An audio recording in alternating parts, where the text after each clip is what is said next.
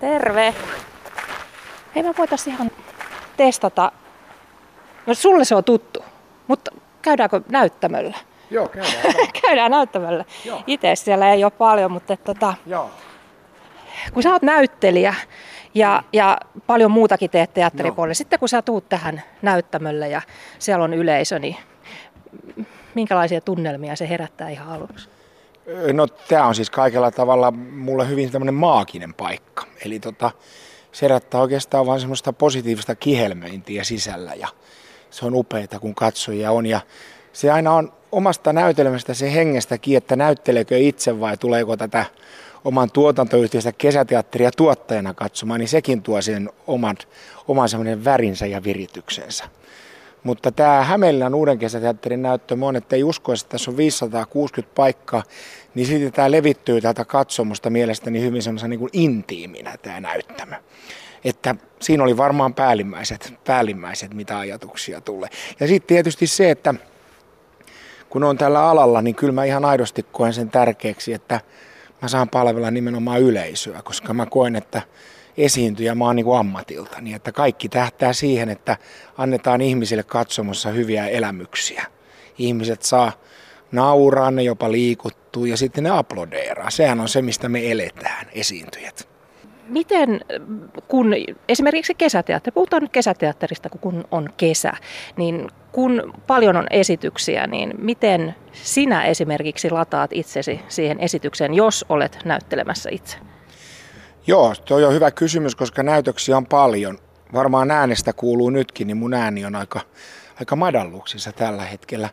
Se on, ollut, se on ollut kovalla käytöllä kesäkuun alusta lähtien ja se ei oikeastaan ehdi lepäämään kesän aikana. Me ollaan tehty Raumalla seitsemän näytöstä viikossa ja tota, siihen kuuluu hyvä ravinto, hyvät unet. Mulla on esimerkiksi semmoinen bravuuri, että vaikka on kahden näytöksen päivä, niin mä syön välittömästi jonkun salaatin ensimmäisen näytöksen jälkeen ja mun täytyy saada pienet niin sanotut pienet nokkaunet, eli ne semmoiset avainunet, että niinku avainnippu tipahtaa kädestä ja semmoinen 10-15 minuuttia.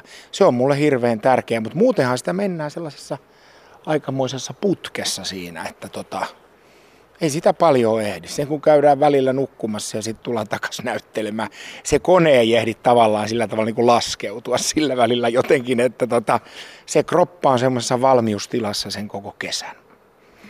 Otto Kanerva, olet Radio Suomen kesävieraana ja nyt me ollaan Hämeenlinnassa todellakin kesäteatterin lavalla. Nyt on vielä hiljasta, mutta kyllä tässä sitten kun ilta etenee, niin alkaa tulla vilskettä tällekin lavalle, niin lavalle ja tietenkin toivottavasti myös tuonne yleisön puolelle. Sä oot teatterin monitoimimies. Sulla on monta rautaa tulessa ja oot myös käsikirjoittaja. Jos käsikirjoittaja Otto Kanerva tekisi kesäteatterinäytelmän henkilöstä Otto Kanerva, niin millainen näytelmä siitä tulisi? Huh, toihan olikin mielenkiintoinen kysymys. No, no siis kyllähän se niin menee, että jos henkilöstä tehtäisiin, niin kyllähän siitä pitäisi ottaa sitä sen elämää, sen elämää mukaan. En mä tiedä, Otto Kanerva olisi varmaan iloisen, riehakas, herkkä poika. Että tota, varmaan sellainen ja tuossa aikaisemmin kun puhuin noista ambitioista ja ikään kuin vähän missiosta niin elämän suhteen, niin kyllä se olisi sellainen, että haluan antaa ihmisille elämyksiä. Ehkä näin. Mennäänkö katsomon puolelle? Katsotaan vähän miltä kesäteatteri ja näyttämö sieltä näyttää. Nyt tosiaan on vielä hiljasta. Tuossa kohta varmasti bändi tulee, saattaa tulla tuonne hieman jo virittelemään sitten soittimia. Kuinka usein itse ehdit ihan katsomon puolelle? yllättävän vähän ehdin katsomon puolelle. Eli tota, mä käyn aika paljon Lontoossa katsomassa musiikkinäytelmiä ja musikaaleja.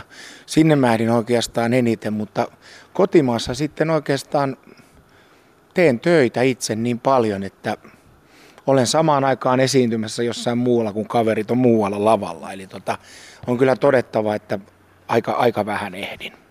Sulla on todella monta rautaa tulessa, että sen lisäksi, että olet näyttelijä, olet käsikirjoittaja, ohjaaja, olet Raumalla siellä Rauman kaupunginteatterin taiteellinen johtaja, pyörität sielläkin kesäteatteria, Hämeenlinnassa kesäteatteria, oma tuotantoyhtiö, jonka kautta esityksiä menee sitten pitkin vuotta eri puolelle Suomea. Miten ehdit kaikkea tehdä? Kyllä minä ehdin. Se kuulostaa siltä, että siinä on paljon ja tokihan siinä on paljon, mutta mä ajattelen niin, että mä pyöritän semmoista isoa työryhmää täällä Suomessa. Eli mulla on paljon henkilöitä, esimerkiksi vaikka Petja Lähde, joka esiintyy nyt täällä kesäteatterissa meillä, niin hän aloittaa Raumassa, Raumalla kohta ohjaustyönsä, hänen, hänen käsikirjoittamansa musiikkinäytelmä tulee sinne ensi iltaan. Täältä lähti just kapellimestari Raumalle harjoituksia ja muuta, että mä koen, että mä oon sellaisen ison pallon keskellä ja pidän, pidän lankoja käsissäni käsissäni ja se on sitä mun työtä, niin yllättävän mukavasti siinä ehtii, mutta kyllä mä oon sitten opetellut sitä, että kyllä mulla on muistikirja taskussa koko ajan. Se on tärkeä juttu että ehdi stressi painamaan ja iltaisin laittaisin aina, mitkä on seuraavan päivän hommat. Se auttaa paljon ja sitten se, että kyllä mä niin kuin mielestäni osaan delegoida itseäni aika paljon, eli mä yksinkertaistan mun töitäni, että tänään tehdään tätä, huomenna tehdään tuota, ylihuomenna tuota, eli tota, mä oon oppinut sellaiseen tiettyyn järjestelmällisyyteen. Toki alitajuntahan työskentelee koko ajan missä tahansa ammatissa, eritoten varmasti taiteilijalla paljonkin, ja se sitten tuottaa sinne muistikirjaan asioita, ja se on tärkeää, että se on siellä taskussa sitten aina olemassa, kun tulee joku huippuidea. Ja sitten teen niin, että harrastan matkustamista, eli aina kun tulee kalenteriin tilaa, niin mä lähden aina, aina ulkomaille inspiroitumaan, nimenomaan inspiroitumaan, koska mä saan sieltä ihan hirveästi tähän duuniin kaikenlaista. Missä oot viimeksi käynyt inspiroitumassa? No yllätys, yllätys. Lontoossa kävin viimeksi inspiroitumassa, inspiroitumassa että eh, Jenkeissä tulee käytyä paljon, koska he ovat tässä niin kuin kulttuuri- ja viihdealalla väittäisin, että esikuvia. Sinne nyt pitää mennä aina vähän sillä tavalla, että pitää varata vähän pidempi aika, niin se ei ole niin hyvä sitten kuin Lontoon, mutta Lonto on kyllä ehdoton inspiraation lähde. Joudut paljon liikkumaan ja kulkemaan Hämeenlinnan ja Rauman väliä. että sitä tulee tehtyä varmasti ympäri vuoden. Mitä niillä matkoilla tapahtuu? Ootko ihan siellä hiljaisuudessa ja mietit tulevia vai pistätkö radion soimaan vai kuunteletko vaikka äänikirjaa vai laulatko koko matkan? No se riippuu paljon, mutta nyt on kiva sanoa eritoten tässä haastattelussa, että jos kuuntelen radio, niin kuuntelen radio Suomeen kyllä. Että tota yleisradio on kovassa käytössä ja alueradio tietysti, että sitten aina laittaa, niin sitten kuulee, mitä aina paikkakunnalla tapahtuu. Se on aina mielenkiintoista. Mutta kyllä tota, mulla on turvallinen auto, jolla mä ajan paljon ja mulla on siinä turvallinen handsfree-systeemi, että kyllä mä huomaan, että mä tämä on just sitä ehkä delegointia, että jos mä ajan Raumalle kaksi ja puoli tuntia, niin kyllä se melkein puhelimessa menee se koko aika.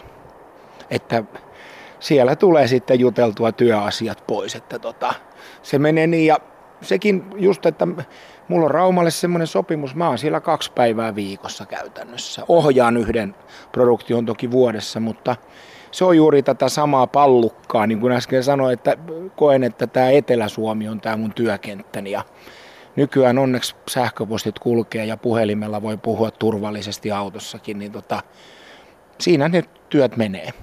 Sanoit, että tykkäät matkustaa ja yleensä lähdet ulkomaille hakemaan sitä inspiraatiota, mutta varmasti myös sitten lepäämäänkin tietyllä tavalla.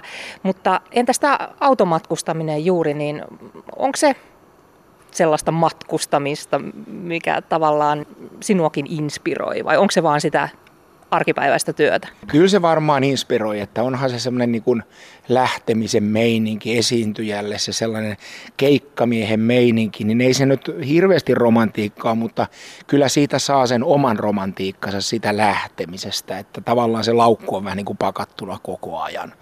Kyllä se pitää paikkansa ja kyllä siihen se praktiikka syntyy, kun tästä lähtee niin, ja ottaa aamukahvinkin siihen, niin se on siinä – kun on puolitoista tuntia ajanut, niin se alkaa olla pikkuhiljaa se lämmin kahvi juotuna. Et siinä, on jo mennyt, siinä on mennyt jo paljon matkaa. Että tota, kyllä siihen löytyy semmoinen oma praktiikas, että kuinka ajaa ja milloin ajaa ja miten ajaa ja kuinka. Että tota, ja, ja se, että ylinopeussakkoja en halua hankkia enempää. Ei niitä nyt niin kauheasti ole tullutkaan, mutta ne aina harmittaa. Kun oot matkalla keikalla ja, ja rapsaset menomatkalla semmoiset oikein mojovat sakot ja se keikkapalkkio menee syy- siihen, niin se on kiva motivaatio sitten, sitten esiintyä siellä keikkapaikalla, kun tietää, että sinne ne, sinne ne huljahti. Eli ihan rauhallista automatkaa vaan sitten kannattaa suositella. Rauhallista automatkaa suosittelen kyllä. Hämeenlinnasta Raumalle sellaiset noin kaksi ja puoli tuntia taitaa olla Google Mapsin mukaan. Joo, niin se on. Se on aika lailla se kaksi ja puoli tuntia, mm. kyllä. Mutta siinä maisema vaihtuu. Mennään täältä sisämaasta vähän järviseudulta tai tämä nyt ehkä ei ole järviseutua, mutta tästä järvimaisemista siirrytään sinne merenrantakaupunkiin, niin tapahtuuko siinä jotenkin, vaihtuuko suomalaisuus sillä välillä jotenkin? Itse asiassa tota, äh, mun mielestä se suomalainen ihminen, se, se ei oikeastaan muutu, että tota, siellä suomalaiset on aika lailla, aika lailla samanlaisia. Mä huomaan, että ihmiset on tuolla kivijalkaliikkeessä ja muualla on vähän avoimempia, mutta ei välttämättä taas kaikkikin, että poikkeus vahvistaa säännön. Mutta olen sitä oppinut, mikä on tietysti koen sen rikkaudeksi tässä juuri, että, tota, että tota, ollut tilaisuus tutustua monenlaisiin kaupunkeihin, monenlaisiin suomalaisiin, monenlaiseen suomalaiseen mentaliteettiin. Että oikeastaan sen oppii sitten vähän, että aa, kotkalaiset vastaa yleensä tällä tavalla, mutta sitten kotkalaisia pitää pikkasen sen jälkeen taivutella, niin sitten ne on ihan täysillä mukana. Että kyllä siellä tällaisia, tällaisia löytyy, tällaisia piirteitä. Niin, Kotkassakin olet paljon tehnyt töitä. Mutta Otto Kanerva, kerro, miten sinusta tuli näyttelijä yleensäkin? No se oli kyllä ihan, se on ollut tota, täällä äänimiehet alkaa jo virittelemään, niin, niin, tota, niin ky, kyllä se on ollut mulla kutsumus pienestä pitäen. Eli tota, mulla on aina ollut jostain syystä e- esiintymiseen, esiintymiseen ja sitten on ollut niitä, että mun isä oli lääkeesittelijänä aikoina ja mä sain hänen kanssaan kiertää, yllättäen kiertää Suomea. Niin äh, Seinäjoella Sorsanpesä hotellissa näin Vesamatti Loirin show niin kuin saman viikon aikana noin seitsemän kertaa. Semmoisia sinne mahtuu. Mutta koen, että niin kuin, näyttelijällä ja esiintymisellä on sitä, että kun mä urheilutkin koko pienen ikänsä, niin meillä on niin kuin velvoite pitää instrumentti kunnossa ja, ja sitten esiintymä ja tähtää kaikki sen esiintymiseen.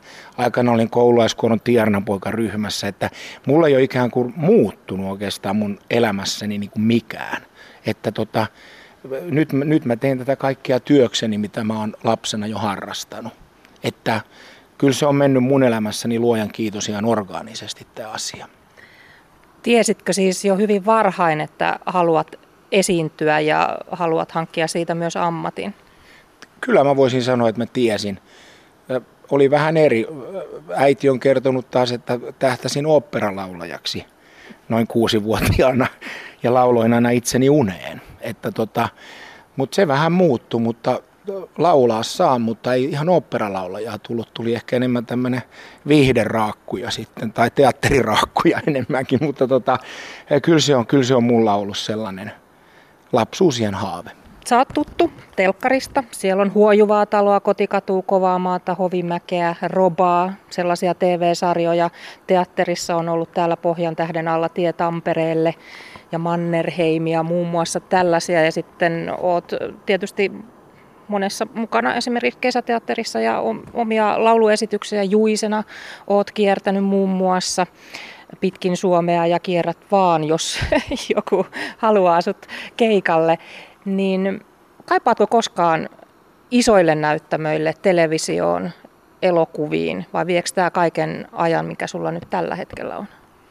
Vie oikeastaan ja sitten sen verran, että siis tämä ala on pirstoutunut tosi paljon. Eli kun mä aloitin vuonna 1995, niin näyttelijöitä käytettiin monipuolisemmin eri työtehtävissä. Nyt on oikeastaan pirstoutunut niin, että pitää vähän valita, mitä alkaa tekemään. Että, että tota, jos päättää tehdä elokuvaa ja televisio, niin pitää vähän niin kuin suunnata itseään sinne päin. Ja se on taas johtanut taas myös orgaanisesti siihen, että mä en ole nyt viime aikoina niihin töihin hakenut. Et, et pitää olla niin kuin hereillä niissä, pitää olla, tota, pitää olla tehtynä esittely, esittelyvideot ja pitää ravata koekuvauksia ja muuta, niin nyt ei ollut sellaiseen aikaa. Sitten taas toisaalta noin näyttämöt, että mä aikani sain niitä kiertää, olin kuukausipalkkaisella kiinnityksellä kansallisteatterissa ja Tampereen työväen teatterissa ja muuta. Mä luulen, että mä teen tällä hetkellä sitä, mitä mä haluan, koska mä en ollut niin kuin hyvä kuukausipalkkalainen. Mä tiedostin sen, että tota, mulla oli koko ajan niin kuin toinen, toinen jalka jonkun sellaisen vapaamman oven välissä, ihan tässä ammatissakin. Niin koin, että, että mä oon parempi työmies tällaisena niin kuin omaehtoisena freelancerina, että nyt mulla on tässä niin kuin omat teatterit ympärilläni. Mutta sillä tavalla et ole pelkkä freelanceri, että vaan työllistäisit itsesi, vaan työllistät paljon muitakin ja olet järjestämässä erilaisia esityksiä ja kesäteatteria ja teatteria ja mm, tosiaan käsikirjoitat ja ohjaat, että se on hyvin monipuolista. Milloin havaitsit sen, että pelkkä näytteleminen ei ehkä riitä? No kyllä sekin on tullut varmaan sieltä, sieltä ihan lapsesta asti, kun oli koululais, Valkeakoskella koululaiskuoron omat tukkipoikaryhmät ja tiernapoikaryhmät, niin sehän on ikään kuin tätä samaa asiaa. Että tota, kyllä se niin on tullut, mutta sitten kyllä se lähti sillä tavalla, että tai itse asiassa mä muistankin se hirveän hyvin, että me tehtiin Martti Suosalo ja Mikko Kivisen kanssa tämmöistä huumorilaulukonserttia, mitä itse asiassa ensi syksynä tehdään viikko, kierretään. Eli tämmöinen naurua kolmannella ja sitten jonkun piti soittaa teattereihin, että päästäisiin keikalle. Niin mä sitten sanoin, että mä voin soittaa teatteriin, että päästäisiin keikalle. Siitä se oikeastaan lähti ja sitten tuli mahdollisuuksia, että hetkinen, mähän voin tuottaa näitä asioita itsekseni. Se oli semmoinen tietty oivallus ja siitä se sitten lähti menemään ja sitten mitä enemmän tuottaa, mitä enemmän tekee produktioita, niin niistä tulee niin kuin, en sano väärällä tavalla, että tulisi näkkileipää, vaan vaan tota, niistä tulee se, että ei tarvitse muistikirjasta hakea sitä rutiinia enää, vaan tietää täysin, miten niin kuin nämä, nämä kuviot tässä menee. Että tota, et sillä tavalla se on varmaan syntynyt myöskin niin kuin ihan siis orgaanisesti niin kuin sillä tavalla kouluja käymättä. Koetko, että sinulla on enemmän vapautta tai vastuuta tai varmasti on molempia? On, mutta kyllä mä enemmän laitan sen, sen vastuun piikkiin. Ei kun, siis anteeksi, vapauden piikkiin nimenomaan. Mm. Vastuuta on totta kai.